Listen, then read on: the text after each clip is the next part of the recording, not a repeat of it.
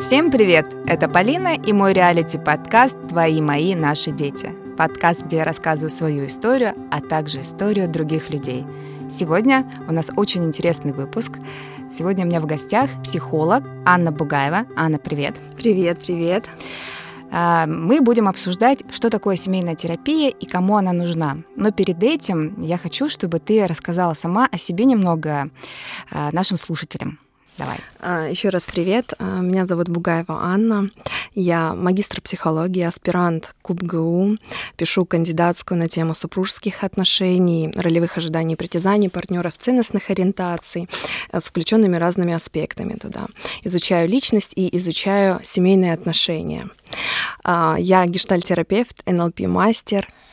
Аня, мы перейдем сразу к самому интересному. Кто такой семейный психолог? Семейный психолог — это специалист, который помогает наладить отношения между мужчиной и женщиной или другими личностями в отношениях, да, кто приходит именно на терапию, помогает им увидеть, услышать друг друга, помогает найти новые механизмы достижения целей, возможно, мотивационный да, аспект, или выйти из кризисных ситуаций, конфликтных ситуаций, да, помогает э, найти новые точки взаимодействия. Я помню, за кадром ты мне сказала, семейный психолог — это человек без пола, знаешь, чтобы тебя так воспринимали. Вот про это немножко расскажи. Какая-то безопасная среда. Да, хочется рассказать, знаешь, про то, что действительно семейный психолог, ну, я думаю, что как и любой, да, психолог, это существо бесполое, то есть которое не может быть за жену или за мужа, да, или за ребенка, потому что семейная терапия может быть еще мама с дочкой, да, пришла, и там тоже семейный психолог не может быть за кого-то. Здесь даже не то, что бесполое, это игрок, который играет на вашей стороне. Причем он играет не на стороне одного из членов mm-hmm. да, семьи, а именно на стороне самой семьи, сохранности семьи. То есть если индивидуальный, э, индивидуальная консультация подразумевает под собой, что я с тобой, да, я тебя поддерживаю, то и изучают именно личность одну, то семейное — это интерес к самой семье. То есть отношения одни, а личности там две. И тогда семейная консультация — это про отношения, про сохранность отношений, про улучшение. Это очень здорово, что ты это подметила, потому что люди действительно боятся периодически, ну, один из партнеров прям боится туда идти, для него небезопасная среда, что она мне или он скажут. Как все-таки правильно уговорить своего партнера? Вот один решился, я согласен, а другой не может решиться. Есть ли какие-нибудь там лайфхаки, как уговорить? Угу. Ну, вот смотри, обычно кто у нас не хочет? Мужчина не хочет, да, потому что мужчины, они больше... Ну, не знаю, у нас есть опыт, когда женщина не хотела. Я сейчас возможно. не про себя. Угу. Возможно, возможно. Но обычно вот то, что вот, исходя из моей даже личной статистики, по большей части мужчины не хотят, потому что, а, они думают, что им невозможно помочь, б, там, признаться, например, человеку, даже специалисту, который моложе их по возрасту, но это то еще, да, они э, так считают.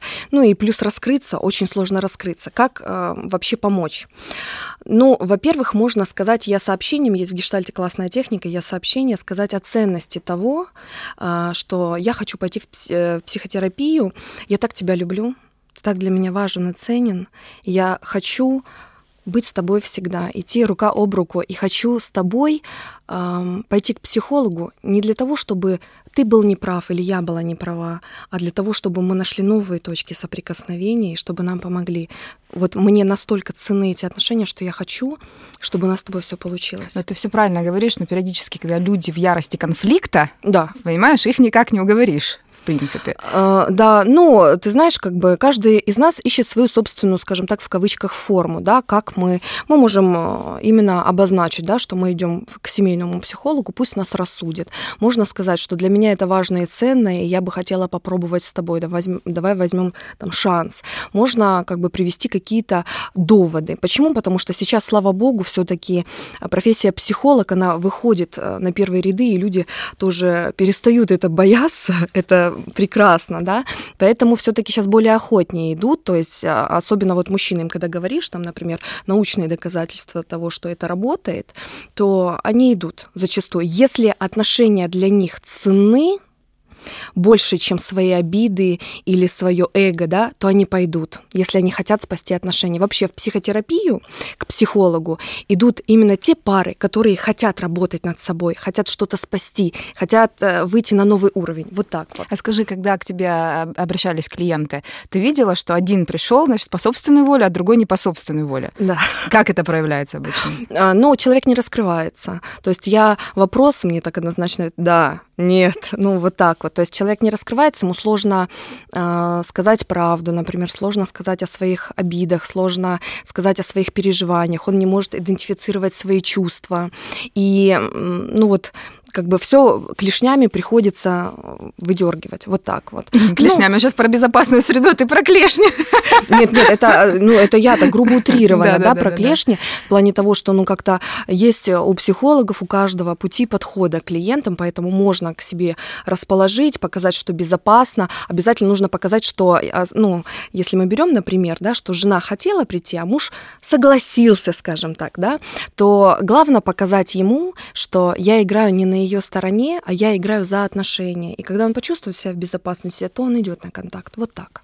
Зачем на приеме у психотерапевта, у психолога семейного нужна вся семья, оба партнера? Я сейчас объясню. Во-первых, э, зачастую, зачастую 60% проблем это от того, что люди не могут услышать друг друга, не установлен контакт. Я, если честно, вообще, я сама замужем. Я замужем три с половиной года. А, единственное, что нас спасает, потому что мы же тоже люди, да, а, единственное, что нас спасает, это то, что мы много разговариваем. Мы говорим постоянно о своих чувствах, в честности, и мы э, ничего друг от друга не скрываем. Не в плане того, что э, какие-то там очень интимные подробности, а в плане того, что я могу сказать, мне это было обидно, мне это не нравится. Я могу сказать о себе, о том, что у меня внутри. Когда контакта этого нету, то есть один говорит про Ивана, другой говорит про болвана. Возможно, они даже говорят про одно, но совершенно абсолютно разными языками, и они не слышимы друг для друга. Плюс там еще накопившиеся обиды. А когда они приходят к, в семейную психотерапию, да, то как, как это обычно происходит? У нас есть там, ну, просить про бюджет, да, у нас есть проблема там ведения бюджета. Один высказался, нужно же, хочется сказать, перебить, а тут ты уже при психологе не перебьешь. И второй высказался. И какой вариант? Либо вообще как бы да, не разговаривать, что ну, практически не бывает, либо какие-то искать формы взаимодействия новые. И обычно они ищут. Главное быть услышанным. Вообще, по большей части проблема решается тогда, когда человек понимает вообще, в чем проблема. То есть я вижу, что у меня есть неработающий механизм, Значит, я могу его изменить, если я здесь и сейчас, если я беру на себя ответственность за мою жизнь, за то, что я делаю в отношениях, значит, я могу это изменить, правильно? То есть по одному, конечно, семейные отношения не складываются. Да? Что такое семья? Это все-таки партнерство двух людей, союз, как угодно это можно называть. Конечно. И угу. если ты уже, извините, в семье, то будь добр уже вместе с ней все этапы э, проходить, да, и психотерапию тоже, в том числе. Конечно. Вот индивидуальный психотерапевт, он все-таки может поддержать. Например, женщина приходит и говорит, муж там меня обижает, он меня не слышит, там, он не хочет э, куда-то вникать в какие-то вопросы. А муж придет к своему психотерапевту, и он будет говорить, что мне это не нужно, по сути, сути. У меня нету ценности в том, что она говорит, какие там она купила салфетки, да, домой. Я хочу просто принести там, например, деньги, видеть, что она радуется там. Мне это не нужно, нет ценности. И они будут говорить, каждый со своей стороны, но опять же не будут услышаны друг другом. Ну вот хорошо, они все-таки договорились и пришли. А, не может ли быть такого, к примеру, я не знаю, uh-huh. может было в твоей практике, что один, э, ну ты сразу видишь, ну вот вся проблема в нем или в ней там, вот ты с ними начала работать и в итоге оставила себе одного. Такого не бывает. Я бы хотела, знаешь, еще сказать. А, такого не бывает еще, что вся проблема в ней, или вся проблема в нем. Не берем сейчас патовые ситуации с абьюзом, алкоголизмом или еще с чем-то, да, и то, и там тоже созависимые отношения, ты, ну, как бы понимаешь. То есть они в сцепке, в слиянии идут, в жестком. А оставить себе одного тоже такого не может быть. Почему? Объясню. Потому что у нас есть у психологов определенная компетентность и э, список наших компетенций. А, во-первых, я не могу взять, например, ко мне приходит какая-нибудь Дашенька, Матильда, давай так, Матильда, это такой э, собирательный образ. Она приходит, она ходит ко мне на консультацию, на индивидуальную э, терапию, да, и я такая говорю, слушай, Матильда, тебе нужно прийти с мужем. Если ей нужно прийти с мужем, и она хочет семейную, значит, она заходит к Марии Ивановне или к Марии Васильевне, к другому психологу, который обладает всеми нужными компетентностями. Понимаешь, да? То есть После... к тебе она с мужем уже прийти не может? Нет, нет, ну, почему? Я так часто слышу, когда люди говорят, вот я ходила к психологу, сейчас мы с мужем туда идем. Нет, это неправильно. Почему? Потому что это пересечение. А, потому что для мужа, например, если ко мне Матильда да, ходила, для мужа уже будет небезопасно со мной. Я ее психолог. То есть он, он никогда меня не будет никогда воспринимать в безопасности. И у меня уже будет включенность в мою клиентку. Точно так же, как вот психотерапия семейная, например, да, я их веду, веду, веду, у нас появляется какая-то динамика, у них улучшение, и мы, например, цикл заканчиваем, да, завершаем. И я оставляю себе одного. Такого тоже не может быть. Почему? Потому что я уже была семейным психологом и единичную с ними То терапию. Есть личную индивидуальную терапию нет, уже не нет, будет. уже это пересечение интересов будет. Нет. Как долго длится сеанс семейной терапии? Э, сам сеанс длится час-полтора не больше. Вообще это неправильно, когда там от 40 минут, да, один сеанс у вас 40 минут, другой сеанс там 2,5 часа. Это неправильно, такого быть не может. Нет, тут все таки какая-то четкая, значит, цифра. Четко, да. Ну, вообще обычно час. Первая консультация может быть полтора часа. Почему? Потому что это сбор анамнеза, то есть мы понимаем вообще, что происходит в семье, да, то есть каждому даем высказаться. Достаточно ли одной консультации для семейного психолога, чтобы разобраться в ситуации? Ну, я думаю, достаточно нескольких первых консультаций. Но на первой консультации уже будет ясно, готовы ли они работать дальше. И есть ли какая-то определенная жизнеспособность и вообще нацеленность на сохранение а семьи. А если ты увидела, что нет жизнеспособности? Ты знаешь, вот это тоже такая вот обманка. Почему? Потому что я иногда увижу, да, вот этот момент, ну, а потом они, вот знаешь, могут меня приятно удивить. Или наоборот, я вижу, что у них есть весь ресурс, да, но гордыня, принципы какие-то, обиды, да, они настолько вот захватывают человека, что, ну, просто там как бы уже ничего и не склеишь. Ну, то есть, когда человек пришел на первую семейную консультацию, скорее всего, чтобы полностью понять, нужно примерно там 1, 2, 3 да, консультации ну, пройти. Думаю, да. До Но на первой ситуации, э, на первой консультации, да, уже будет понятно. Что-то уже будет понятно, какие-то гипотезы и можно Я просто, строить. может быть, какой-то э, сейчас скажу метафору, сравнение по этому поводу, потому что все удивляются, все думают, что они один раз пришли, и все у них получилось. Знаешь, там сейчас они поговорили, все поняли, пошли работать. Но на самом деле, если мы будем объективными, то даже мы приходим просто к врачу, к обычному терапевту, э, и мы сначала сдаем кровь, э, сдаем какие-то анализы, еще сходим куда-то, сделаем рентген, и только потом терапевт делает какие-то заключения. То есть, по сути, мы по пять разным кабинетам сходим, ну, пять разных встреч, так можно да, сказать. И потом уже прибегается э, к терапевту, и она дает какой-то заключительный диагноз. И я вот иногда тоже, когда слышу, ой, да один раз сходили, не помогло, ребятки, это во всем так, действительно нужно собраться и диагностику провести конкретно, потому что чем более конкретно вы диагностику проведете, мне, да, кажется, это вы со мной согласитесь, тем лучше будет э, эффективнее, да, вот момент. А вообще, вот ты до этого сказала цикл, вот цикл, когда завершается. А цикл это сколько? Это очень. Почему? Потому что все семьи разные. А, отношения. Давай так, семейный психолог это не только про семью, это и про гражданский брак. У нас есть разная там иерархия, да, это угу. про отношения. Это многие хорошо, люди, что ты уточнила. А, э, да. Многие просто находятся в отношениях, да. У нас сейчас очень модно свободные отношения, скажем так, да, и у каждого свои синонимы этих свободных отношений. Но это так индивидуально, Почему? Потому что кому-то хватает несколько сессий, ну, грубо говоря, там 10 сессий для того, чтобы э, выстроить новые механизмы, понять, что мы друг от друга хотим, вообще стоит ли нам идти вместе рука об руку, да. А кто-то сидит постоянно, у них, возможно, затяжной кризис, или, например, они потеряли члена семьи, да, то есть они прорабатывают это все, поэтому это очень индивидуально, и ни один психолог не может сказать, сколько вам нужно ходить. Ну вот так. Это честно. Скажи, пожалуйста, а вот когда нужно обратиться к семейному психологу? Ты до этого, сейчас уточню, говорила про то, что вы понимаете, что у вас разногласия. Но, по сути, отношения — такая динамическая история. Мы иногда в разногласиях, иногда в примирениях. Когда мы понимаем, что вот точка кипения? Только ли при разводе? Вот ты знаешь, я бы хотела сакцентировать на чем. Ты сказала очень важную вещь, что отношения это динамическая история, да? И я всегда на консультациях вообще всем говорю, что отношения это как ребеночек. Ребеночек растет. Вот он рождается маленький, он не умеет там кушать, ходить, правильно, не умеет читать. И он развивается, проживает какие-то определенные кризисы. Вот отношения это та же самая история. Мы живем, грубо говоря, от кризиса к кризису, да?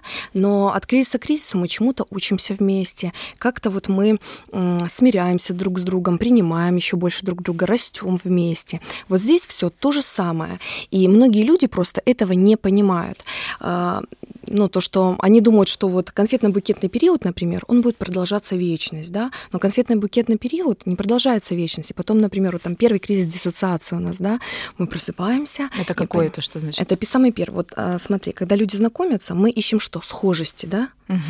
Он слушает такую же музыку, как и я. Ой, он любит читать те же самые книжки, как и я. У нас столько вот всего общего, и мы что делаем? Мы сливаемся с партнером, и это слияние, оно такое сладкое, когда мы влюбляемся, это такая влюбленность, это самый там крутой период, да, в наших отношениях. А потом мы начинаем там жить с человеком, ну, мы все взрослые люди, да, мы начинаем жить с человеком, все, сейчас все динамика очень быстрая, и мы как-то просыпаемся и понимаем, что у нас происходит кризис, и понимаем, что этот человек как-то иметь свое мнение. У нас раньше было одно, да, и совершенно он другой, и я думала о нем, что он вот такой, а он вот такой, да, и это что такое диссоциация? Это выход из слияния, да, то есть как бы, когда мы видим, что в отношениях мы не одни в экстазе бьемся, mm-hmm. да, слияние, а когда нас уже двое. Да, у меня был такой как раз пример на вторых, втором браке, когда Евгений мне через какое-то время сказал, слушай, я помню, вот там полгода или год назад вот у нас было вот так, вот так, вот так. И я ему прям прямо сказала, ну правильно, это была реклама. Это была реклама. Ну, это, знаешь, как, это не то, что У нас хороший юмор просто. Да, это не то, что даже была реклама, но просто а, первый кризис, он обязательно, знаешь, для чего? Чтобы понять, что вот у меня вот такие границы, а у этого человека другие границы, чтобы понять, что у него есть свое собственное мнение, мировоззрение, что он может с нами вообще не соглашаться, но научиться принимать его таким.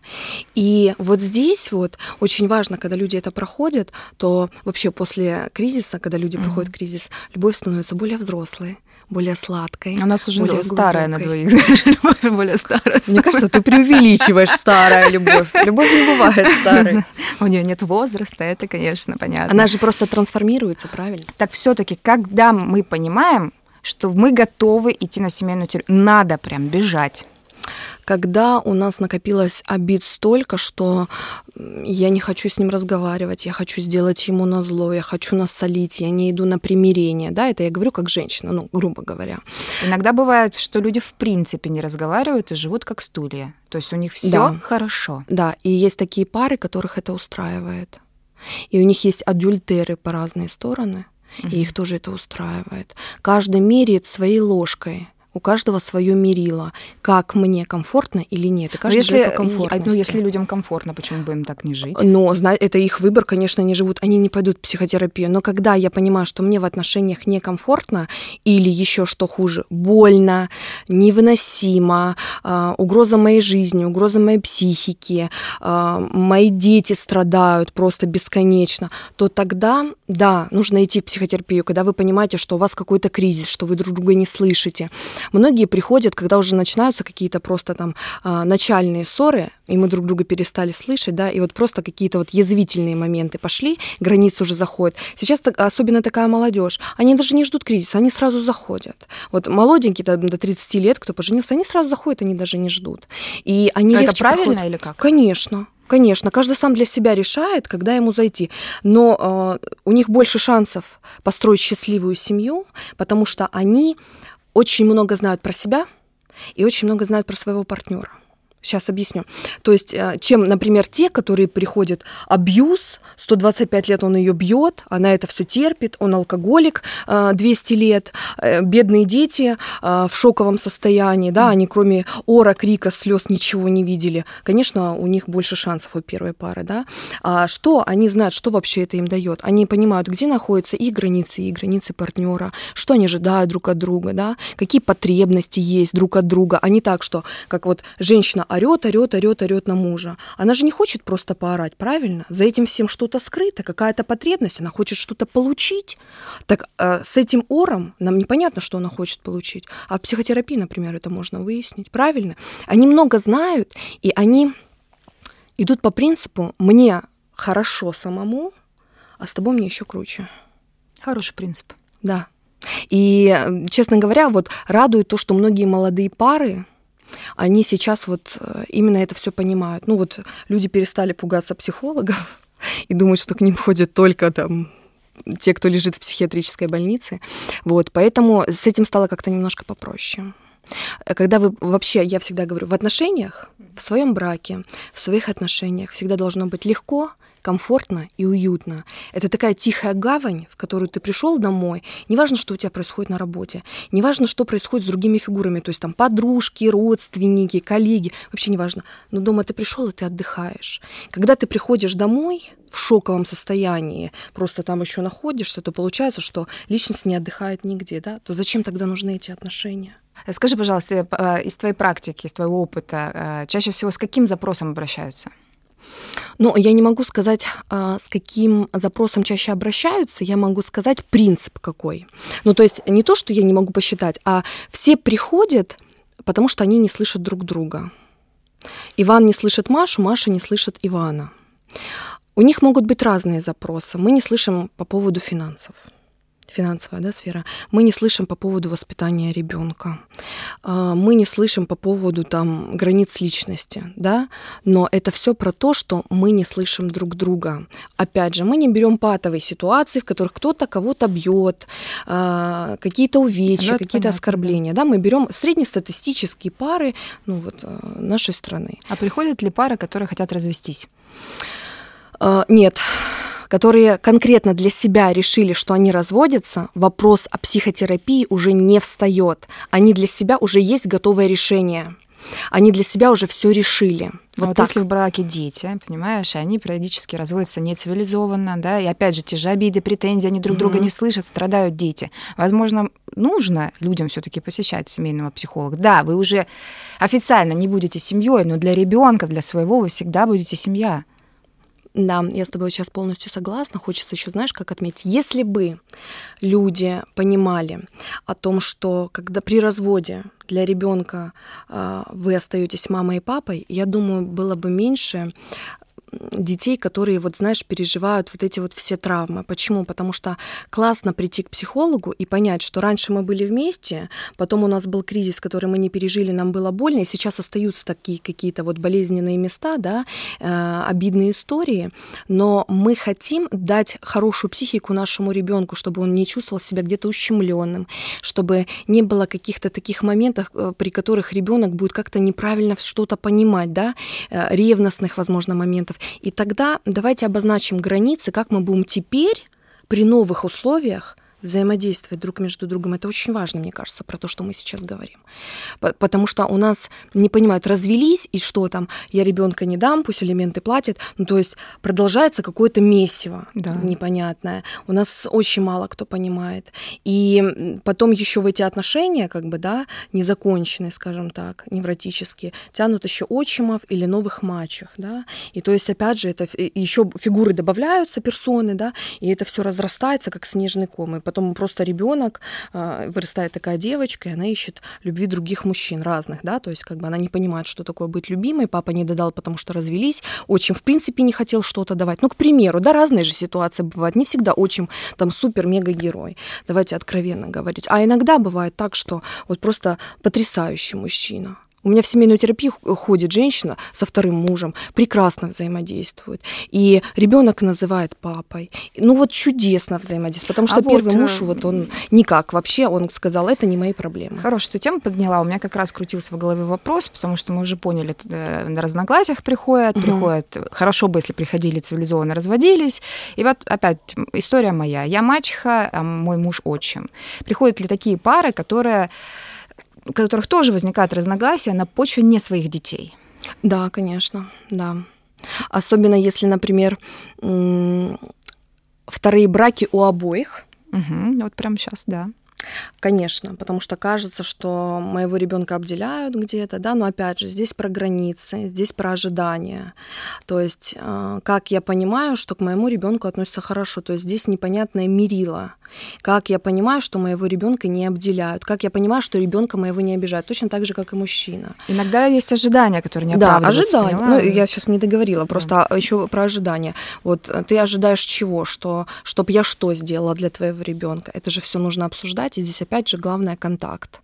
Да? И, а если друг друга люди не слышат, то, естественно, получаются конфликтные ситуации. До того, как они пришли в семейную терапию, они могут этому обучиться, как ты думаешь? Ну, ну я... вот просто сейчас риторически порассуждать, э, как ты просто как, как человек, да, не как э, психолог а семейный. Ну, ты знаешь, вот с одной стороны, я думаю, что сейчас же все очень умны, сейчас очень много книг, там, да, всяких передач, э, очень много обучающих программ, да. То есть, как бы, в принципе, сейчас все такие вот начитанные, понимающие, т.д. и т.п., да. Но проблема в том, что мы очень можем быть умными, но у нас есть психологические механизмы. Мы же живые люди. У нас есть чувства, которые не, э, которыми мозг наш не управляет, да, к примеру. Поэтому если я обиделась, я эту обиду несу, как бы я сказала, что простила, но я там начинаю мочить своего мужа, да, секирой, то, естественно, тут уже про обучение самому не идет речь. То есть нужна какая-то фигура, которая может дать понять, что в отношениях не бывает правых и виноватых. Опять же, мы не берем патовые ситуации в отношениях... Отношения — это вообще хлопок от двух ладошек.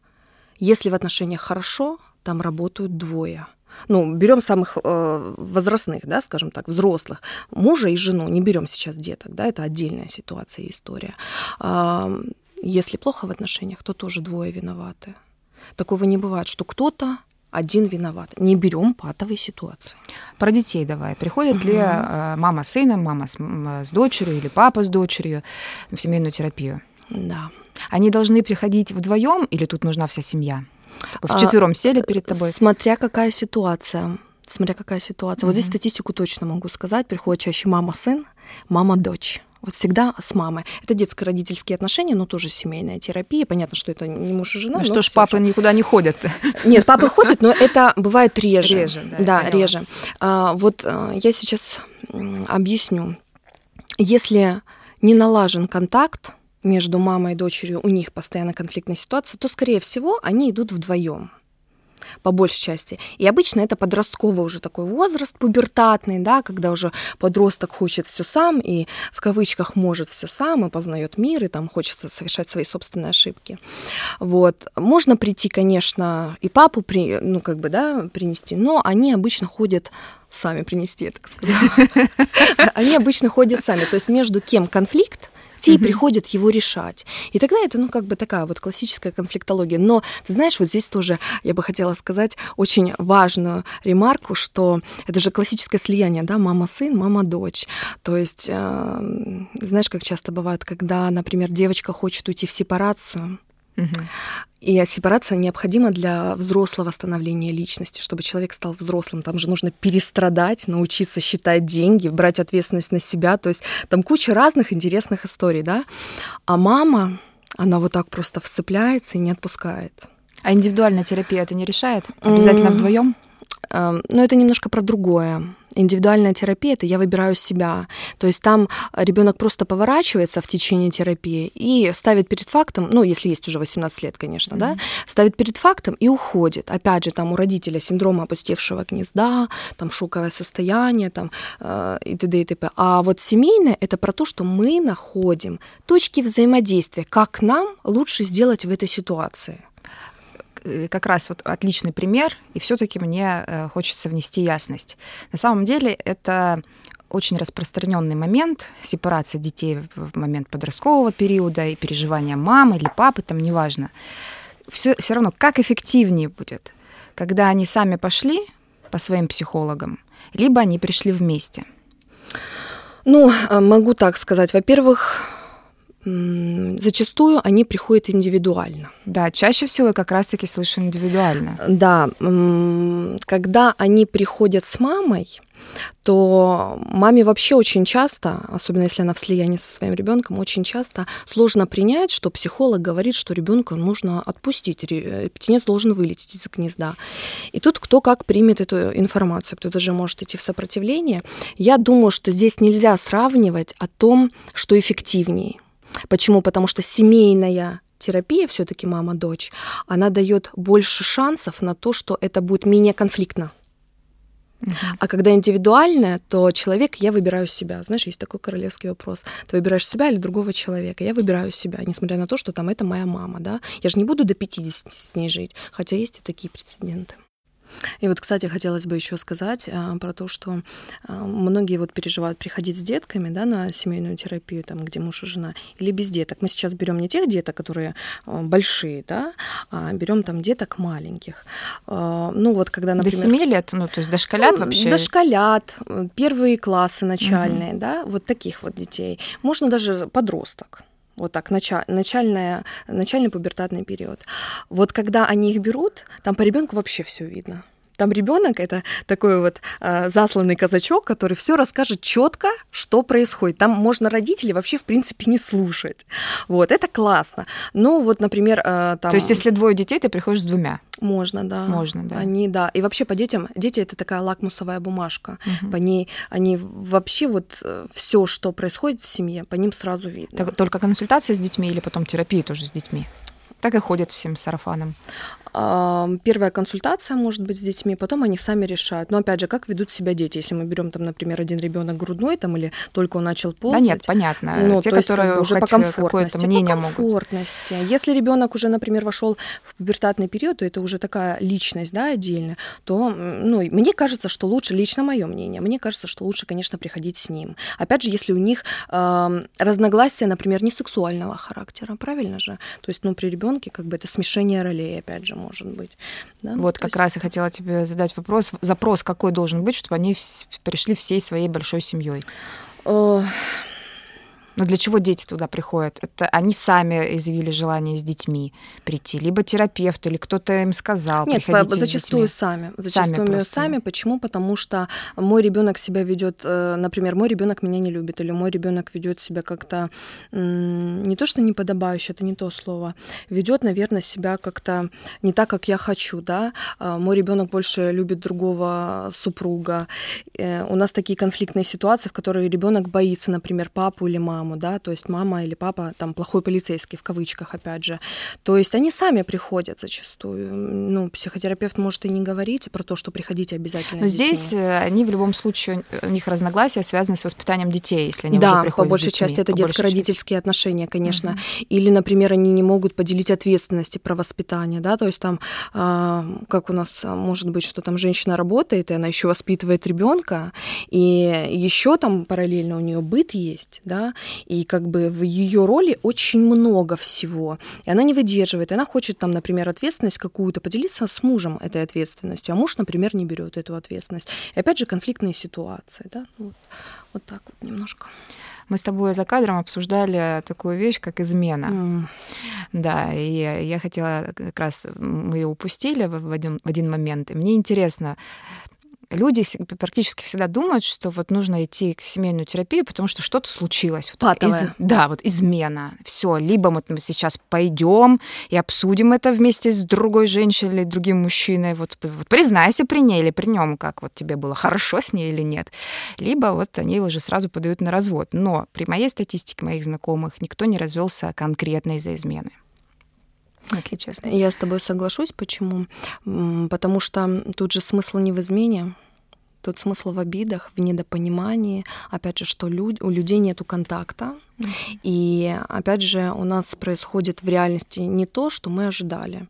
И это все копится, копится, копится, и, естественно, измена, она не служит именно сам факт, да, который там ключевой, из-за что привело развелись, да, к этому. что привело, а служат совершенно другие вообще вещи. Многие женщины живут, допускают в своей жизни, в своем браке адюльтеров мужчин, потому что они знают, что это просто там интрижки, да, и ничего серьезного. Огромное количество женщин, которые сами на это соглашаются и вообще, ну, как бы спокойно реагируют. Ну, в смысле, соглашаются как открытый брак или, в принципе, негласно Они просто, просто они просто закрывают на это глаза. Закрывают глаза. Да, то есть... Соглашаться ну, это, наверное, громко. Да, это очень громко, как бы да. у каждого из нас. А вот тоже вот хочется сказать про измену, да, про то, что смотря что для кого измена, да, кто-то воспринимает измену, например, что просто переписка с коллегой, и женщина там вырывает уже мужу волосы, да, и полный контроль всепоглощающий, и муж просто может уйти, потому что она его контролирует, а он даже про измену не думал, да. А, или что такое измена? Это когда я тебя за руку поймала с кем-то, и у тебя там был роман, и там есть включенность в эту женщину, да, или просто какая-то интрижка. То есть у каждого свои границы нормы вот про эту измену, да, ну это так звучит, конечно, но это факт. Mm-hmm. Это первое. Второе.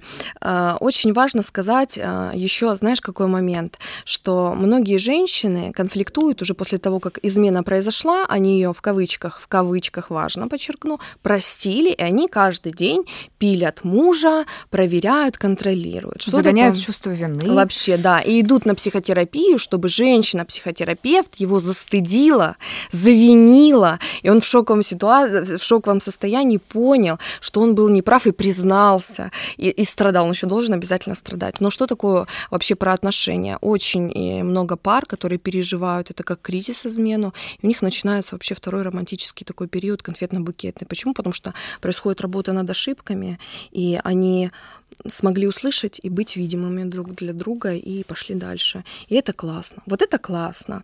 Но э, простить это не значит закрыть глаза. Простить это значит оставить это за спиной. Я не оборачиваюсь назад. Когда ты можешь сказать, как э, семейный психолог, что терапия закончена? Когда, например, конфликтная ситуация решена, когда выработаны новые механизмы поведения, когда... Это какие-то упражнения ты им даешь? Какие механизмы? Это про что? Ну, нет, вот смотри, вот механизм, да, вот я пример такой грубо утрированный приведу. Мы с тобой идем по улице, да, по кварталу, лежат грабли, мы на них наступаем, они нас бьют. Мы идем с тобой, ассимилируемся с опытом, то есть его мы перевариваем. Нам понравилось, что нас ударили грабли или не понравилось? Мы обходим вокруг квартала и идем, опять лежат те же самые грабли. У нас механизм какой? Увидел грабли, наступил, получил по голове, да? Значит, что нужно сделать? Нужно попробовать эксперимент. 5 сантиметров вправо отойти или 5 сантиметров влево отойти. То есть сделать абсолютно по-другому. Правильно? И мы с тобой пробуем на 5 сантиметров вправо. Они могут ударить, а могут не ударить. Правильно? Мы ищем форму. И вот здесь то же самое. Например, а, два супруга ругаются, оскорбляют друг друга. А почему так происходит? Никто не может услышать друг друга. И все хотят быть услышанными, но никто не хочет слушать. И тогда какой новый механизм будет? Я слушаю тебя до тех пор, пока ты высказываешься. Да? И я, когда говорю, мой оппонент, он молчит. И тогда получается, что наша потребность быть услышанными, она покрывается. Правильно же?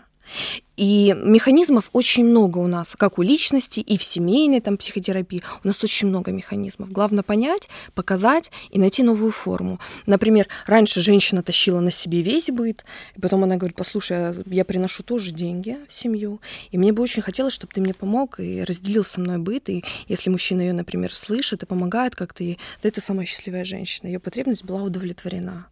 Ну, и это сейчас тоже, опять же, грубо утрированный пример, да, там, с бытом. У нас же очень много разных сфер, да, по которым происходит конфликт. Я так вторглась э, в твое заключение. все таки давай по порядку.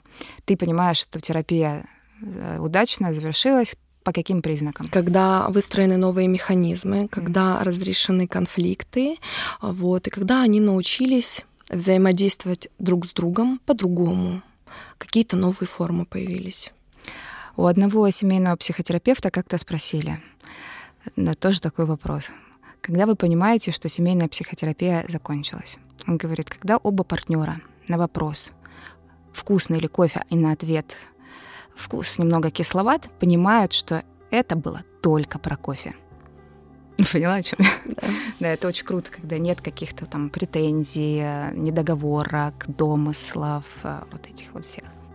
С нами была Анна Бугаева, семейный психолог, гештальт-терапевт. Спасибо большое. Коротко и о главном, и очень важном. Спасибо тебе еще раз. Спасибо большое, что пригласила. Дорогие слушатели, продолжайте нас слушать, подписывайтесь на наш канал, подписывайтесь в Инстаграм, оставляйте комментарии, ставьте нам звездочки. Всем пока!